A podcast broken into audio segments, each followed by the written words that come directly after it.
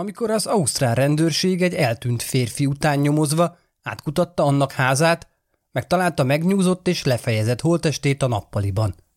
A test egyes részei pedig az ebédlőben, az asztalon, tányérokon ételként elkészítve várakoztak.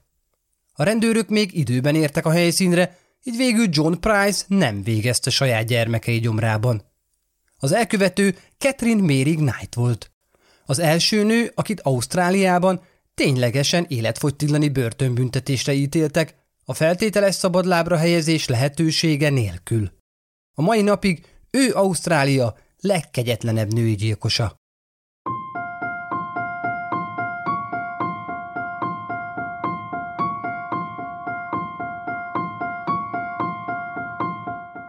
Sziasztok! Szatmári Péter vagyok, és ez itt a megtörtént bűneseteket feldolgozó Bűntények Podcast. Minden epizódban igyekszem az emberi gonoszság legmélyebb bugyraiba alászálni, és elhozni nektek az élet által írt legcsavarosabb és leghátborzongatóbb történeteket. Figyelmeztetés! A következőkben erőszakról, hullagyalázásról és kannibalizmusról is szó esik. Meghallgatása 13 éven aluliaknak vagy azoknak, akik erre érzékenyek, nem ajánlott.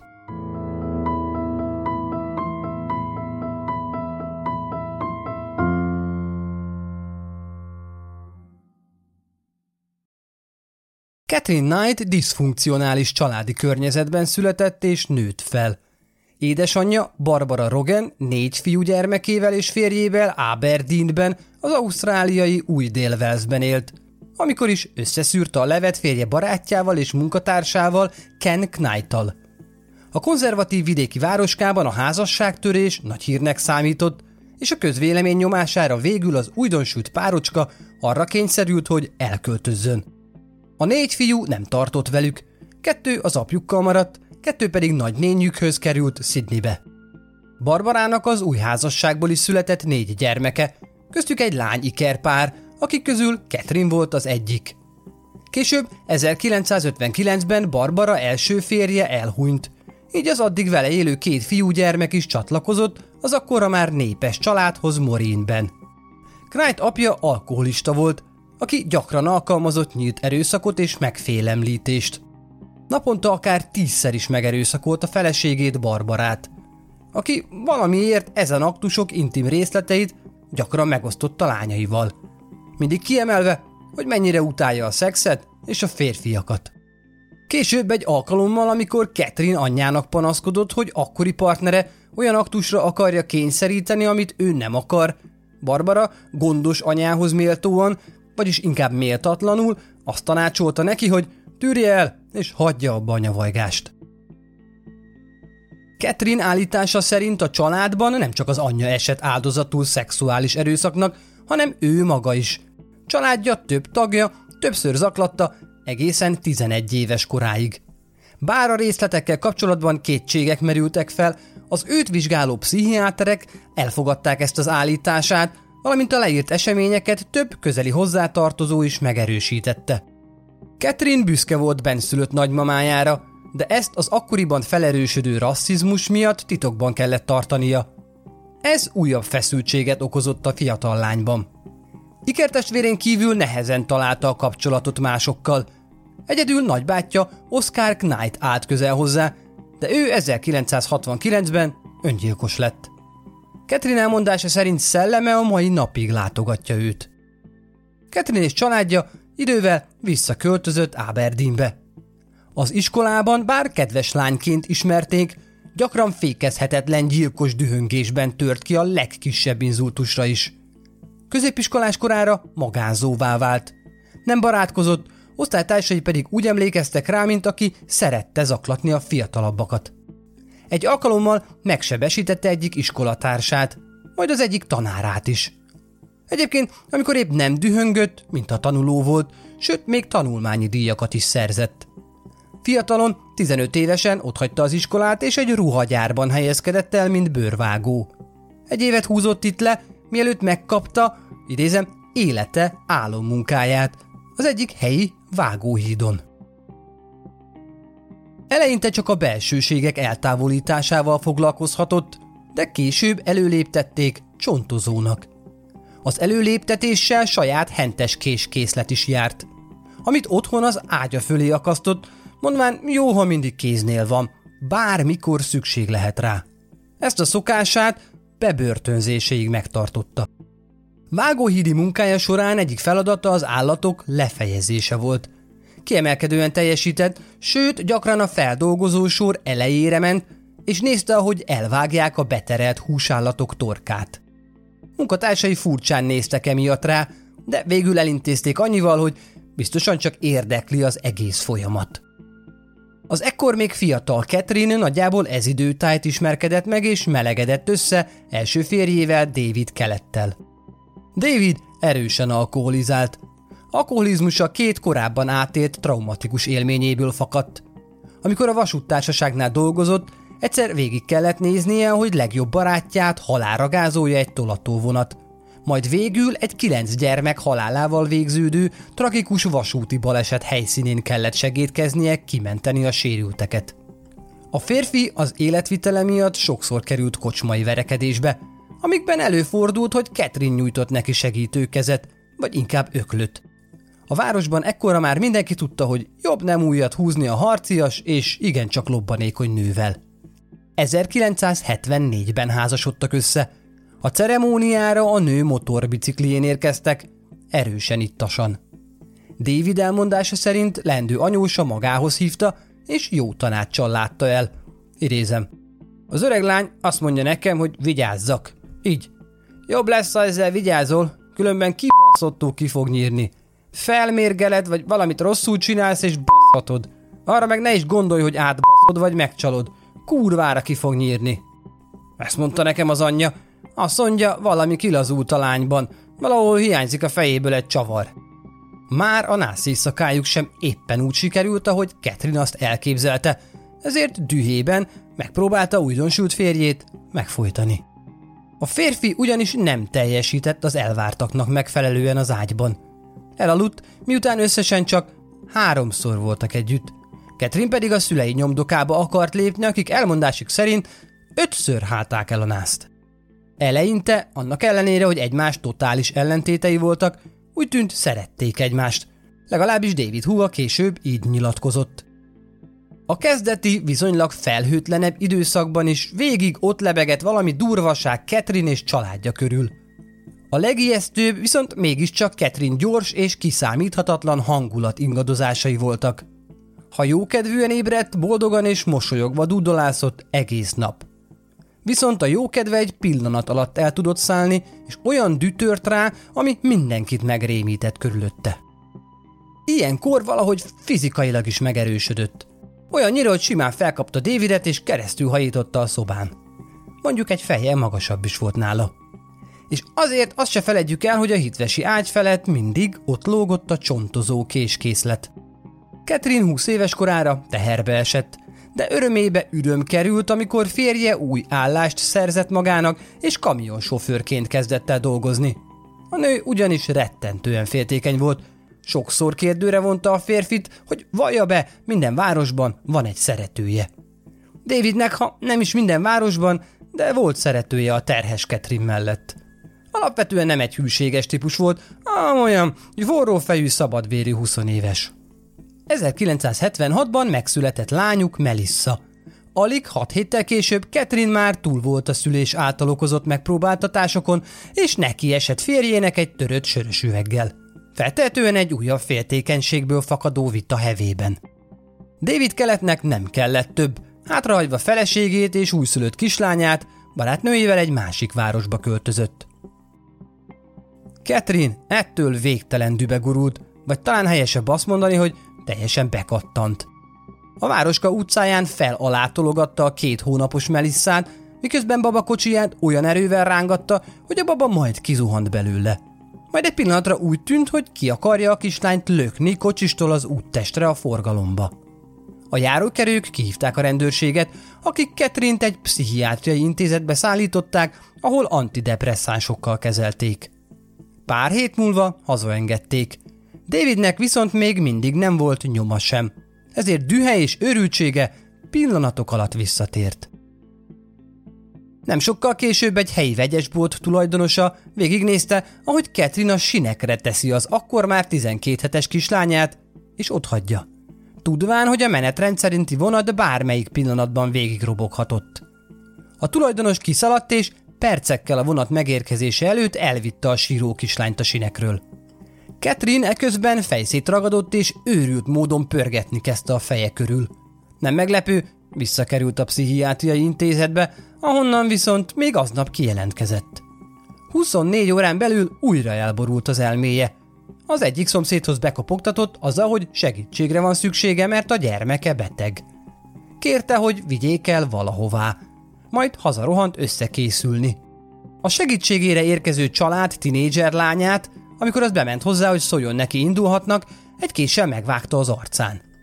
Ezután az egész családot túlszulejtette, és arra kényszerítette, hogy vigyék őt David anyjának házához, ugyanis meg akarta az asszonyt ölni. Útközben a legfiatalabb fiút kitették egy benzinkultnál, mert az asztma rohamot kapott. A fiú értesítette a hatóságokat. Két járőr alig tudta lefogni az őrjöngőnőt, aki egy vastag vasrudat forgatott a feje körül. Fura módon ebben az esetben sem emeltek ellene vádat, Egyszerűen csak újra beszállították a pszichiátriára. Catherine viselkedése kiszámíthatatlannak tűnt, viszont dükitöréseit leginkább arra használta, hogy megfélemlítse az embereket maga körül, akik így azt tették, amit ő akart. Ezt a mintát valószínűleg a családjából hozta. Az ilyenkor mások felett szerzett átmeneti hatalma megrészegítette. Amikor David meghallotta, hogy mi történt Catherine-nel, Visszatért a városba és kihozta a nőt az intézetből. Pár nappal később Catherine, David és David édesanyja elmentek Melissáért, akit anyja gyógykezelésének idejére nagymamájánál, Catherine anyjánál helyeztek el. Miközben David és anyja kint várakozott, Catherine anyja hirtelen megjelent az autó mellett, és a lehúzott ablakán keresztül folytogatni kezdte Davidet. Ezt meglátva, Catherine kirohant a házból, és ököllel arcon vágva tántorította el saját anyját a kocsitól. Meglepő módon ezek után David és Catherine újból összeköltözött, és folytatták közös életüket, csak éppenséggel egy másik városban. Annak ellenére, hogy David mindent megpróbált, hogy a dolgokat a rendes kerékvágásba terelje, felesége már nem csak a hitvesi ágy felett felakasztva tartotta a csontozó késeit, hanem szó szerint mindenhova magával vitte. De nem csak ez okozott a körülötte élőknek aggodalmat. Egy alkalommal David huga vigasztalhatatlan gyereksírást hallott a fürdőszobából, ahova benyitve azt látta, hogy Catherine a teljesen kinyitott forró víz alá tartja kislányát. A húg azonnal ment és elmesélte a látottakat bátyjának, aki arra kérte, hogy ezt semmi esetre sem említse meg Catherine-nek, mert az egészen biztosan megöli mindkettőjüket az éjszaka folyamán. 1979-re a pár kapcsolata, ha lehet mondani, még jobban megromlott. David ugyanis tetten érte catherine egy másik férfival. De ahelyett, hogy elhagyta volna, Catherine valahogyan rábeszélte, hogy bocsásson meg neki, költözenek új városba, és vállaljanak még egy gyermeket. David belement. Valószínűleg félelemből. Az akkorra már végletekig kizsigerelt férfi nem tudhatta, hogy felesége mikor kattan be, és hogy annak mi lesz a következménye. Egy alkalommal még abban az évben David gyanútlanul nyitott be otthona ajtaján egy darts bajnokságot követően, amikor is kis felesége abban a pillanatban, ahogy belépett az ajtón, egy serpenyővel jókora ütés mért rá. Hogy miért? Mert késett. A serpenyővel betörte David fejét, aki a szomszédokhoz menekült, mielőtt még összeesett volna. A férfi a következő hetet kórházban töltötte. Eközben otthon a felesége nem tétlenkedett. Összegyűjtötte lábadozó férje összes ruháját, bedobálta a kádba és felgyújtotta. A rendőrség ekkor már szerette volna, ha David feljelenti feleségét, de az nem tette. Végül nem emelt vádat az akkor éppen újra terhes asszonynal szembe, pedig az majdnem végzett vele. Hogy miért nem? Valószínűleg félelemből. 1980-ban megszületett a pár második gyermeke is. David eközben még mindig kamionosként kereste a kenyerét, ami miatt Catherine-ben tovább erősödött a féltékenység. Egy éjjel a férfi arra ébredt, hogy a nő a melkasán ül, és egy kést szorít a nyakának. Catherine így akarta kivallatni Davidet arról, hogy van-e másik barátnője valamelyik másik városban. Feltehetően volt neki, de akkor ott tagadta. Úgy tűnt ez volt az utolsó csepp házasságuk ingatag poharában. Viszont most nem David lépett, hanem Catherine. A férfi egy nap arra ment haza, hogy felesége, két gyermeke és kb. minden a házukból eltűnt. Catherine visszament Aberdeenbe. Hogy mire ez a pálfordulás? Egyszerű. A nő először sem azért bukott ki, amikor otthagyta a férje, mert annyira szerelmes lett volna belé. Azért gerjedt égtelen dübe, mert David nem azt tette, amit ő akart. Ahogy Catherine számára jobbnak tűnt elhagyni a férfit, gondolkodás nélkül megtette. Catherine nem sokáig maradt egyedül. Hamarosan talált magának egy pont a képbe illő, keményen dolgozó, keményen ivó és nyers beszédű bányászt, David Sanders-t. A kapcsolatuk gyorsan bimbózni kezdett. 1986-ben Sanders és Dingo kutyái elhagyták Scone városát, és beköltöztek Catherinehez Aberdeenbe. A rózsaszín köd viszont csak pár hónapig tartott. sanders kelethez hasonlóan a nő egy este meglepetéssel, azaz vasalóval a kezében fogadta, amivel nem vasalni akart. Jól arcon vágta vele a férfit, majd a feje felett pörgette, mintha csak le akarnák kaszálni vele az állítása szerint későn hazaérkező párja fejét. Szonders arcán hetekig látni lehetett a vasaló jellegzetes nyomát. Hogy miért nem hagyta el a nőt azonnal? Állítólag azért, mert az fenomenálisan jó volt az ágyban. A jó szex ellenére a dolgok tovább durvultak. Egy alkalommal, amikor Sanders megpróbálta elhagyni Ketrint, és emiatt hatalmas veszekedés tört ki közöttük, a nő kirontott a házból, felkapott egy dingókölyköt, és a férfi szeme láttára elvágta a torkát, és hagyta elvérezni. Majd pókerarccal hozzátette, hogy veled is ez fog történni, ha elhagysz.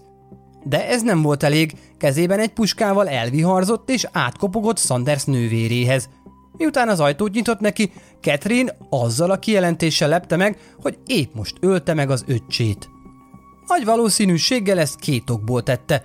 Egyrészt azért, mert örömöt okozott neki másokat megfélemlíteni, másrészt pedig tényleg Sanders megölését tervezte, és csak elpróbálta, hogy lássa majd, hogyan reagálnak rá mások.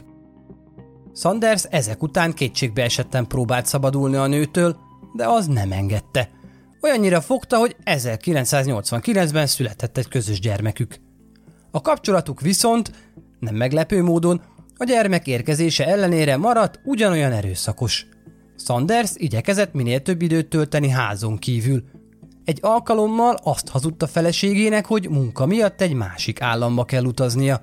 Az utazás része mondjuk igaz volt, viszont nem munka miatt lépett, hanem hogy elhagyja a nőt. Elbújjon előle és álnéven éljen tovább. Miközben a feldúlt Catherine David Sanders után kutatott, egy újabb áldozat akadt a hálójába. Az újabb kapcsolat mintázata ugyanaz volt, mint az előzőeknél. Miután összejöttek, Catherine hamarjában teherbe esett, és nem sokkal azt követően előbújt az erőszakos énje. Fizikailag és mentálisan is abuzálta párját. Annak ellenére, hogy egyetlen fia ettől a férfitől született, három évvel megismerkedésüket követően Catherine elhagyta a férfit és a kisfiút. Ekkor már ugyanis egy újabb áldozat, John Price került a hálójába. John szerencsétlenségére Catherine egyik exesen volt ott, hogy figyelmeztesse őt a ráleselkedő veszedelemről. 1993-ra, amikor John találkozott a nővel, annak már négy gyermeke volt az előző három kapcsolatából. Price szintén elvált és három gyerek édesapja, akiket mindennél jobban szeretett. Az ő karaktere is tökéletesen beleillett Catherine keresési profiljába. Keményen dolgozó, nagy pikapot vezető, nagyokat piáló bányász volt. Egy igazi ausztrál vidéki vadgyerek. Kívül kemény, belül kedves. Eleinte Catherine és negyedik prédája jól el voltak. Nem igazán veszekedtek és viszonylag jól megértették egymást. John gyermekei, annak ellenére, hogy látták a nő negatív jellemvonásait is, nem bánták, hogy az apjuk mellett van, hisz jót tett neki. Catherine beteges elméje viszont idővel ebben a kapcsolatban is megmutatkozott, és a jól ismert forgatókönyv beindult. Annyival talán másképpen, hogy ekkor a nő már nem tudott teherbe esni. Túllépett azon a koron. Az erőszak viszont maradt. Price-t is verte, és talán a férfi is visszaütött alkalomattán. Price gyermekei, akik közül kettő vele élt, többször láttak apjukon ütés és vágásnyomokat. Price házitjuknak hívta a háta mögött Ketrint. Ennek a házitjuknak viszont tervei voltak. 18 hónappal megismerkedésüket követően azt akarta, hogy Price vegye el feleségül. A férfi viszont elutasította, azzal, hogy neki csak a szexre van szüksége, és jobb lesz, ha hozzászokik. Catherine viszont nem viselte valami jól, ha nem azt tették, amit ő akar. Bosszút forralt, és minden áron el akarta érni, hogy Price elvegye.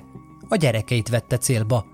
Egy alkalommal a férfival élő 14 éves lányát félrehívta, és egy komoly beszélgetés keretében előadta neki, hogy az apja igazából nem is az apja.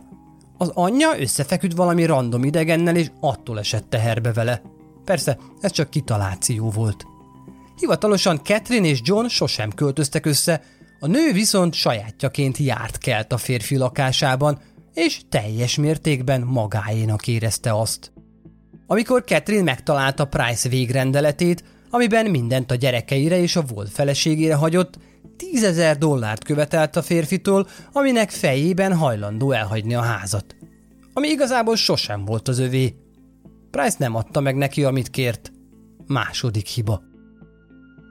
Catherine válaszul fogott egy videókamerát és lefilmezett John házában egy első segélydobozt, amit a férfi a munkahelyéről hozott el, pedig nem lett volna szabad neki. Majd elküldte a felvételt a rendőrségre és a bányavállalatnak. Price-ot emiatt elbocsájtották. Price 43 évesen egy rövid időre munkanélkülivé vált. Azt viszont nem tudhatta, hogy ennél valami sokkal borzasztóbb vár rá. Catherine az esetet kommentálva saját lányának csak annyit mondott, ha Price visszafogad, az már biztos holtomiglan, de leginkább holtáiglan lesz. Senki sem tudta volna elképzelni, hogy mindezek után John visszafogadja őt. Mégis megtette. Catherine eközben egyre több időt töltött saját otthonában, izolálva a külvilágtól. Napjait horrorfilmek nézésével töltözte, miközben házának falait halott állatok maradványaival díszítette, trófeákkal, bőrökkel, szarvakkal. A horror és thriller filmeket majd hogy nem pornográfiaként fogyasztotta. Ezek a filmek csak tovább fokozták elméjének totális zavarát, és táplálták szadizmusát. Catherine már kislánykora óta vonzódott a halálhoz. Szerette azt is, hogy a halált idéző dolgok, amivel körülveszi magát, más embereket megrémítenek, és így azok tőle is jobban félnek. A 44 éves Catherine igyekezett hát mindent megtenni azért, hogy elvetesse magát John Price-szal, John pedig mindent elkövetett, hogy ezt elkerülje. A végzete elől viszont nem tudott kitérni. A férfi halálához vezető folyamat pár nappal azt megelőzően egy vasárnapon kezdődött, amikor a pár olyannyira összeveszett, hogy rendőrt kellett hozzájuk kihívni. Másnap John dolgozni ment, ahol először mutatta meg kollégáinak a sérüléseket, amiket Catherine okozott neki. Kedden Price hamarabb elkéreckedett a munkából, hogy bíróságra menjen, azért, ahogy főnökének mondta, hogy azt az őrült kurvát valahogy ki tudja rugni a házából. A rossz hír viszont az volt, hogy a bíróságra három hetet kellett várnia. Már tartott attól, hogy ezt nem éri meg, azt álmában sem gondolta volna, hogy élete utolsó napjának felén már túl is van. Munkatársai próbálták rávenni, hogy ne menjen haza, de John nem tehette. Attól félt, ha távol marad, Catherine a gyermekeit veszi célba. Nem is alaptalanul. Eközben a nő egy egészen más valóságot élt meg. Szexi fehér neműt vásárolt, lányaitól mély és hosszú búcsút vett. Valamikor éjjel fél tizenegykor megjelent Price házánál, aki ekkor már aludt. Bement, nézett egy kis tévét, lezuhanyzott, felöltötte az új szexi fehér neműjét és bebújt a férfi mellé az ágyba. Szexeltek. Majd mihelyt Price elaludt, lecsapott.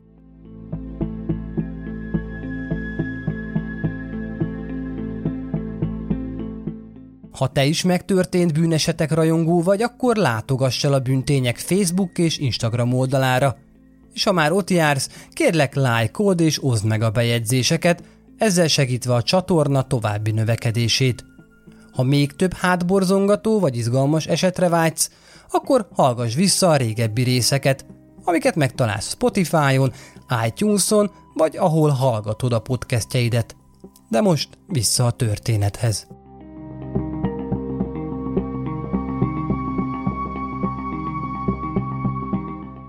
A férfi munkatársai másnap, miután az nem jelent meg a munkahelyén, azonnal gyanút fogtak. Próbálták telefonon és a családján keresztül is elérni. Sikertelenül. Ekkor értesítették a rendőrséget. A kiérkező járőrök Ketrint az ágyban alva találták. A jelek szerint egy jó adag nyugtatót vett be, ami teljesen kiütötte. Kihívták hozzá a mentőket, akik azonnal kórházba szállították. Amit Ketrin mellett a házban találtak, nem csak a kiérkező járőröket, de az összes riasztott nyomozót, helyszínelőt és mentőst is megrázta. Valószínűtlenül kegyetlen helyszínt árult eléjük. Catherine Knight 37-szer szúrta meg John Price, mielőtt megnyúzta, lefejezte és holtestét meggyalázta volna. A testéből darabokat vágott ki, amiket Price fejével együtt megsütött és megfőzött. Miután a férfi már egy ideje halott volt, megfogta és a folyósóról áthúzta a nappaliba, ahol először is megnyúzta. A nyúzást meglehetős tapasztalattal és biztos kézzel vitte véghez. Párját a bőréből majd hogy nem egyben hámozta ki, beleértve a fej, arc, orr, fül, nyak, torzó, nemi szervek és lábak bőrös felületeit. Csak a szúrások körüli részt hagyta fent.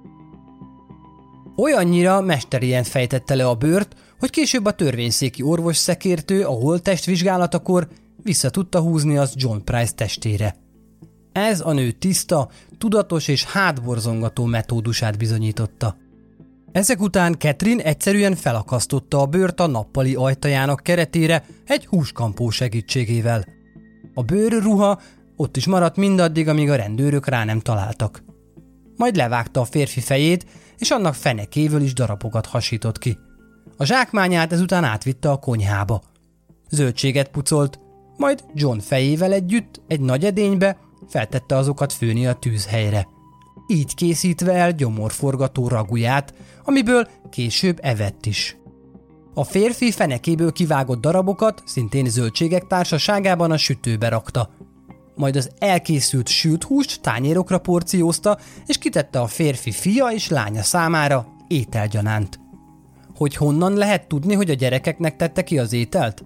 Hát onnan, hogy kis névcédulákat gyártott a price élő fiú és lány nevével, amiket az elkészült és feltálalt étel mellé helyezett. A kis névkártyák mellett üzeneteket is készített. Egyet-egyet a gyerekeknek, kb. azzal, hogy ha az enyém nem lehet az apátok, akkor senkié sem. Egyet pedig John megcsonkított és megnyúzott teste mellé tett, amiben arról írt, hogy a férfi megérdemelte mindezt, mert megerőszakolta a lányát. Persze, ez nem volt igaz. Nem kellett sok ahhoz, hogy a borzalmas esemény híre bejárja az egész országot. Price akkor 14 éves lánya Rebecca a hírekből tudta meg, hogy Catherine miféle brutális módon végzett apjával. David Kellett, Catherine volt férje, a hírek hallatán felhívta hugát, és csak annyit mondott, hogy látod, végül megtette. Testvére kérdésére, hogy mit érez most, csak annyit válaszolt, alig hiszi el, hogy nem ő lett az áldozat. Az esetet követő napokban Katrina kórházban lábadozott, és állítása szerint semmilyen emlékesen volt az elkövetett borzalmakról. Ha a hátborzongató nyúzásra és lefejezésre, majd főzőcskére nem is emlékezett, arra igen, hogy fél évvel az esetet megelőzően megszúrta Johnt, persze elmondása szerint csak önvédelemből. A helyszínen készített embert próbáló felvételt később a tárgyaláson levetítették. Az ajtófélfára felakasztott bőr első ránézésre csak egy búvárruhának tűnt. A felvétel legborzalmasabb része mégsem ez volt, hanem az, amikor a konyhába a hatalmas hazék tetejét felemelik, és John Price halott szemei néznek vissza annak mélyéről. Catherine próbálta kijátszani az őrült kártyát, de a tárgyalást megelőző pszichiátrai vizsgálatok megállapították, hogy az embertelen bűntény elkövetése ellenére Ketrin semmiféle pszichés betegségben sem szenvedett. A nő számító magatartását az is alátámasztotta, hogy a gyilkosság éjszakáján egyszer elhagyta a házat, hogy ezer dollárt leemeljen John számlájáról, annak hitelkártyájával. 2001-ben végül Catherine Knight bűnösnek vallotta magát John Price megölésében. Nem is igazán teltett volna másképpen az ellene sorakozó bizonyítékok, vallomások és indítékokkal szemben. Végül tényleges életfogytillani börtönbüntetésre ítélték a feltételes szabadlábra helyezés lehetősége nélkül. Catherine nem mutatott semmiféle kegyelmet a férfi felé. Sőt, az utolsó rettenetes pillanatai még élvezetet is nyújtottak számára. Minden kétséget kizáróan veszélyes a társadalomra nézve. Ha szabadon engednék, szinte biztos, hogy valamilyen erőszakos bűncselekményt követne el valaki ellen, aki keresztezi az útját. Catherine nem fogad látogatókat a börtönbe. Utolsó nyilatkozata szerint jól van és biztonságban érzi ott magát. Mindhárom életben maradt partnerével készítettek interjút. Mindannyiuk kemény, kérges tenyerű, talpas cigit szívő, nyers beszédű munkásember. És mind elsírták magukat, miközben a Ketrin mellett átélt fizikai és lelki bántalmazásokról beszéltek. Ennek ellenére, ha szembe ülne velünk, nem látnánk mindezt bele. Arra gondolnánk, hogy egy kedves könyvtáros hölgy, nagy, kerek szemüveggel. Köszönöm, hogy a Bűntények podcastet hallgatod. Találkozunk a következő epizódban.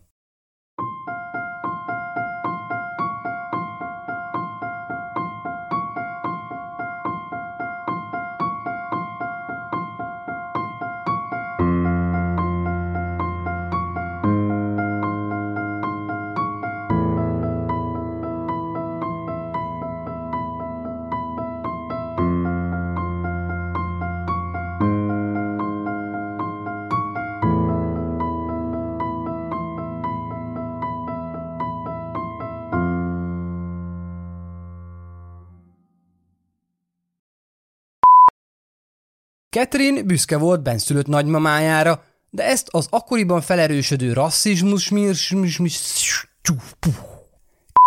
az iskolában bár kedves lányként ismerték, gyakran fékezhetetlen gyilkos Az előléptetéssel saját hentes késkészlet is tart, tartozott, de nem. Majd később egy kilenc gyermek halálával végződő tragikus vasúti baleset hely David elmondása szerint leendő anyósa magához hi... Különben kibaszottó ki fog nyírni. Fermélgeled, vagy... Fermél... Arra meg ne is gondolj, hogy... Két járőr alig tudta lefogni az őrjöngőnőt, aki egy vastag vasrudat forgatott a fejek közül. Közül? Amikor David meghallotta, hogy mi történt Catherinnel, ha visszat... Hamarosan talált magának egy pont a képbe illő, keményen dolgozó, keményen ivó és nyertbe... Amikor Catherine megtalálta Price végrendeletét, amiben mindent a gyermekeire és a fel... A férfi fenekéből kivágott darabokat szintén zöldségek társaságában a sütőben rakta. Hm. A férfi fenekéből kivávott... Hogy honnan lehet tudni, hogy a gyerekeknek tette ki az ételt? Hát onnan, hogy kis névcéd. Ha más podcastekre is kíváncsi vagy, hallgassd meg a Béton műsor ajánlóját. El tudod képzelni, hogy a podcastet, amit éppen most hallgattál, fél év múlva már a mesterséges intelligencia generálja? Mi sem. De ha érdekel, eljötte már a gépek lázadása. Hallgass bele az Embertelen podcastbe. Orsós Lajos vagyok, a műsor házigazdája. Egyelőre még élőben. Egyelőre. Fedezzük fel együtt, hogyan ismerkedik, randizik, mesél és vitatkozik Betty és Péter, két teljesen mesterséges intelligencia. Lajos, a podcast címét mond még egyszer, Léci. Oké. Okay. Embertelen podcast. Ez a műsor a Béton közösség tagja.